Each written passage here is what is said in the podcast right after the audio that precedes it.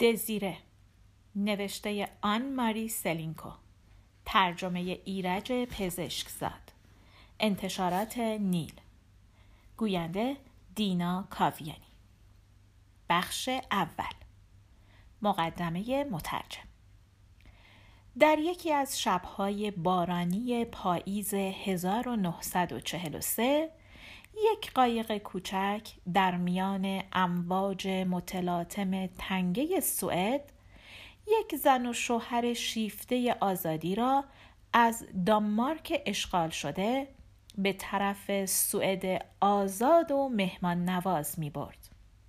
این زن خانم آن ماری سلینکو رمان نویس معروف اتریشی بود که پس از اشغال اتریش به دست سربازان هیتلر به تابعیت دانمارک درآمده و با شوهر دانمارکی خود در این کشور میزیست.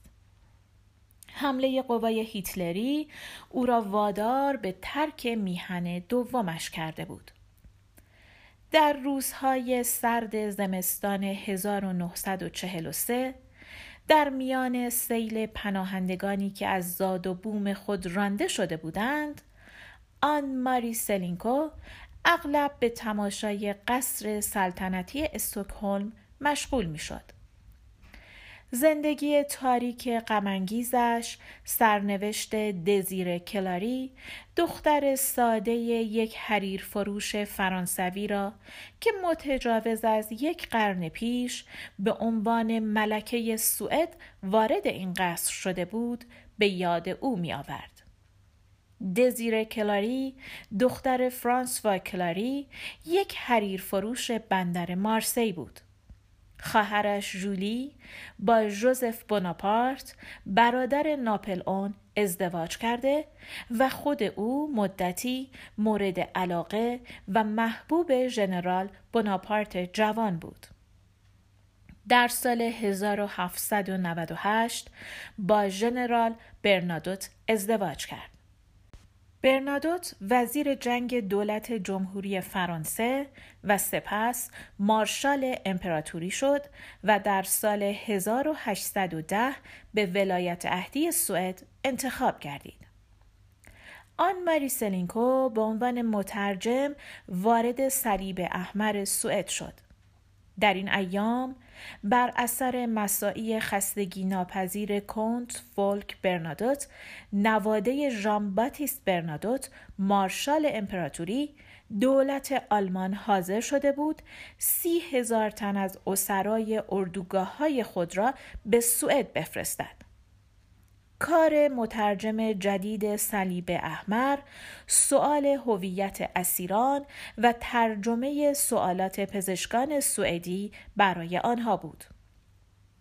مشاهده وضع رقتبار زنانی که بر اثر مسائب زندانهای مخوف هیتلر به صورت اجسادی متحرک درآمده بودند اشکهای مادرانی که بر مرگ فرزندان و عزیزان خود میگریستند چشمهای وحشت زده و نگران آنها او را به یاد یک دوره پرآشوب و دردناک دیگر تاریخ یعنی آخرین سالهای امپراتوری ناپل اون میانداخت. قیافه آرام و نجیب کنت فولک برنادوت که هزاران نفر از زندانیان سیاه روز اردوگاه های هیتلری جان خود را مدیون او بودند و عاقبت در راه هدفهای سازمان ملل متفق در فلسطین به شهادت رسید تصویر دزیر کلاری جده اعلای او را در میان آشوبها و کشدارها و سوگواری های آن دوره سخت در نظرش مجسم می کرد. در این ایام بود که آن ماری سلینکو به فکر نوشتن سرگذشت دزیر کلاری افتاد و با استفاده از اسناد و مدارک تاریخی معتبر شروع به کار کرد. این رمان به صورت یادداشت‌های قهرمان آن دزیره کلاری نوشته شده است. دزیره راه دور و دراز و پرپیچ و خمی را که از خانه پدرش در مارسی شروع و به قصر سلطنتی استکهلم منتهی می شود با همان روحیه بشاش و امیدوار دوران جوانی طی می کند. در برابر همه اطرافیان از خدمتکاران و بستگان خود تا بزرگترین رجال عصر همان دختر ساده و بیالایش باقی میماند. هیچگاه اصل و نسب خود را فراموش نمی کند. جزئیات عادی و گاهی مزهک زندگی روزمره را با بیانی ساده و دلنشین در خلال وقایع بزرگ تاریخ شرح می دهد. نویسنده زیر و بالای وقایع دوران بعد از انقلاب فرانسه از سقوط روبسپیر و ژاکوبنها حوادث حکومت دیرکتوار کودتای ناپل اون دوران کنسولی و امپراتوری او تا جنگ ها و پیروزی ها و عاقبت شکست و سقوط امپراتور و بازگشت خانواده بربون به سلطنت را با چنان دقت و صحتی در خلال ماجرای شیرین و افسانه مانند ترقی دزیر کلاری شرح می دهد که می توان این رمان را یک تاریخ مشروع و دقیق سالهای آخر قرن هجدهم و نخستین سالهای قرن نوزدهم دانست. رمان آن ماری سلینکو در ظرف چند سالی که از انتشار آن میگذرد به 24 زبان ترجمه شده و در سراسر جهان میلیون ها خواننده علاقمند پیدا کرده است و شکی نیست که دزیره قهرمان آن به زودی در ردیف چهره های درخشان و شخصیت های فراموش نشدنی رمان عصر حاضر قرار خواهد گرفت. امیدواریم. این کتاب که به یاد و به خاطر قربانی های تعصب و ماجراجویی یک دیکتاتور عصر ما نوشته شده و هدف آن کاشتن تخم خوشبینی و نودوستی در سینه های دردالود رنج دیدگان جنگ و امیدوار ساختن آنها به پیروزی نهایی عدالت و دموکراسی است مورد پسند خوانندگان فارسی زبان قرار گیرد. ایرج پزشکزاد فصل اول مارسی آخر مارس 1794 گمان می کنم زنهایی که سینه برجسته دارند خیلی بیشتر مورد توجه مردها هستند. به این جهت تصمیم گرفتم فردا سینه پیراهنم را با چهار دستمال پر کنم که بیشتر به زنهای بزرگ شبیه باشم. در واقع من بزرگ شدم اما هنوز خوب پیدا نیست. در نوامبر سال گذشته چهارده سالم تمام شده است و پاپا به مناسبت جشن تولدم یک دفتر قشنگ یادداشت به من هدیه کرده است. البته حیف است که این صفحه های سفید قشنگ را سیاه کنم. این دفتر به شکل جعبه ساخته شده است و در آن با کلید بسته می شود. هیچ کس حتی خواهرم جولی از آنچه روی صفحات آن نوشته شود مطلع نخواهد شد. این آخرین هدیه پاپای خوب من است. اسم پاپا فرانس و کلاری بود و در مارسی تجارت پارچه ابریشمی می کرد. دو ماه پیش بر اثر ناخوشی ورم ریه ها از دنیا رفت. وقتی این دفتر را بین سایر هدایا روی میز دیدم پرسیدم توی این دفتر چه باید بنویسم؟ پاپا لبخندی زد و پیشانی مرا بوسید. بعد در حالی که آثار هیجان در صورتش نمایان بود گفت سرگذشت همشهری برناردین اوژنی کلاری را بنویس. من امشب به قدری آشفته هستم که خوابم نمی‌برد. از این جهت شروع به نوشتن تاریخ آینده می کنم و به خاطر همین است که آهسته از تخت خوابم بیرون آمدم. امیدوارم که شعله لرزان شم ژولی را که در همین اتاق خوابیده است بیدار نکند.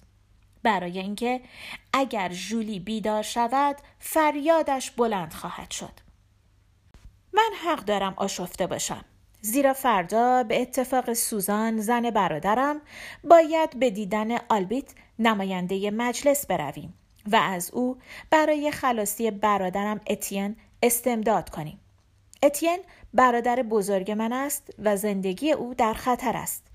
دو روز پیش او را دستگیر کردند و ما نمی‌دانیم علت توقیف او چیست. اما در این دوره‌ای که ما زندگی می کنیم نظایر این واقعه اغلب اتفاق می افتد. تقریبا پنج سال از انقلاب کبیر گذشته و خیلی ها ادعا می کنند که هنوز تمام نشده است. در هر حال هنوز همه روزه سر عده زیادی در میدان شهر پای گیوتین میافتد. اما به حمدالله ما با اعیان و اشراف نسبتی نداریم. پاپا تنها با کار و کوشش شخصی دکان کوچک پارچه فروشی را به یکی از مهمترین مغازه های حریر فروشی مارسی تبدیل کرده است و خود او از انقلاب کبیر ناراضی نبود و روزی که ورقه چاپی اعلامیه حقوق بشر را برای ما می‌خواند اشک در چشمهایش جمع شده بود از بعد از مرگ پاپا اتین تجارت ابریشم ما را اداره می کند. بعد از توقیف اتین آشپز ما ماری که سابقا دایه من بوده است مرا به کناری کشید و گفت اوژنی شنیدم که آلبیت به شهر ما می آید. باید زن برادر تو به دیدن او برود و برای آزادی اتین از او کمک بخواهد. ماری از تمام اتفاقاتی که در شهر میافتد خبر دارد. سر شام همه ما غمگین بودیم. دو صندلی خالی بود. صندلی پاپا پهلوی مامان و صندلی اتین کنار سوزان. مامان اجازه نمی دهد که کسی جای پاپا بنشیند. تمام فکر من متوجه آلبیت بود و خمیر نان را میان انگشت ها گلوله می کردم. جولی متوجه من شد. خواهرم فقط چهار سال از من بزرگتر است. اما همیشه می‌خواهد به من فرمان بدهد و من از این موضوع خیلی عصبانی هستم. وقتی دید من با خمیر نان گلوله درست می‌کنم گفت اوژنی انقدر با خمیر نان بازی نکن. این کار دور از ادب است.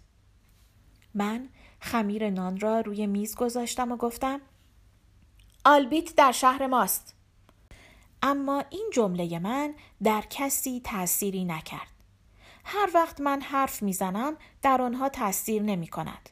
تکرار کردم آلبیت در شهر ماست. عاقبت مامان پرسید آلبیت کیست اوژنی؟ سوزان چیزی نمی گفت. فقط روی بشقاب سوپ اشک می ریخت. من با سربلندی از اطلاعات وسیعم در این باره گفتم آلبیت یک نماینده ژاکوبن مجلس است که از طرف مجلس ملی به مارسی آمده است. باید فردا سوزان به دیدن او برود و از او بپرسد که چرا اتیان را توقیف کردند. به علاوه باید برای او توضیح بدهد که در این کار اشتباه شده است. سوزان با چشمهای اشکالود سر برداشت و گفت او مرا نمیپذیرد. مامان با تردید گفت به نظر من بهتر است از وکیل ما خواهش کند که با آلبیت مذاکره کند. من نمی‌توانم از خانواده خودم ناراضی نباشم. مامان به ما اجازه نمی دهد بدون دخالت او حتی یک کوزه مربا بپزیم. حتما باید خودش لاقل یک بار قاشق را در دیگ بگرداند. اما کارهای مهم و حیاتی خود را به عهده این وکیل پیر و حلوایی می‌گذارد فکر می کنم اغلب بزرگ ها اینطور هستند گفتم ما خودمان باید با آلبیت صحبت کنیم و سوزان باید به عنوان زنی که شوهرش را توقیف کردند به دیدن او برود. سوزان اگر تو میترسی من می‌روم و از او خواهش می‌کنم که برادر بزرگم را آزاد کند. مامان فورا گفت برو ببینم تو را به محل اقامت او راه می‌دهند یا نه. سپس قاشق خود را برداشت. مامان به نظر من؟ مامان گفت من نمی‌خواهم دیگر از این موضوع صحبت بشود. سوزان دوباره شروع به اشک ریختن در بشقاب سوپش کرد. بعد از غذا من با عجله به اتاق کوچک طبقه بالا رفتم ببینم پرسون در اتاقش هست یا نه. زیرا من به پرسون درس فرانسه می دهم. صورت او به صورت یک اسب قشنگ شباهت دارد. قدش خیلی بلند و فوقالعاده لاغر است و تنها مرد بوری است که من می‌شناسم. علت رنگ زرد موهایش این است که اهل سوئد است. خدا می‌داند سوئد کجاست. من گمان می کنم طرف قطب شمال باشد. پرسون یک دفعه محل آن را روی نقشه به من نشان داده است اما فراموش کردم پاپای پرسون در استکهلم تجارت پارچه ابریشمی می کند و با مغازه ما معامله دارد. پرسون جوان برای یک سال به مارسی آمده است که پیش پاپا کار یاد بگیرد. روزی که پرسون پیش ما آمد اول با اینکه خیال می کرد با ما فرانسه حرف می‌زند یک کلمه از صحبت او را نفهمیدیم. برای اینکه کلمات او به تلفظ فرانسه شباهتی نداشت. مامان یک اتاق زیر سقف را برای او آماده کرد. چون معتقد بود که در این دوره اقتشاشات پرسون باید پیش ما بماند. پرسون در اتاقش بود. برای اینکه این مرد خیلی جدی است. با هم در سالن نشستیم. معمولا او باید روزنامه ها را برای من بخواند و من تلفظ او را تصحیح کنم. مثل اغلب روزها من ورقه رنگ پریده ای را که روی آن اعلامیه حقوق بشر چاپ شده بود همراه برده بودم. این ورقه را پاپا به منزل آورده بود و هر کدام از ما آن را بارها خوانده بودیم که حفظ کنیم.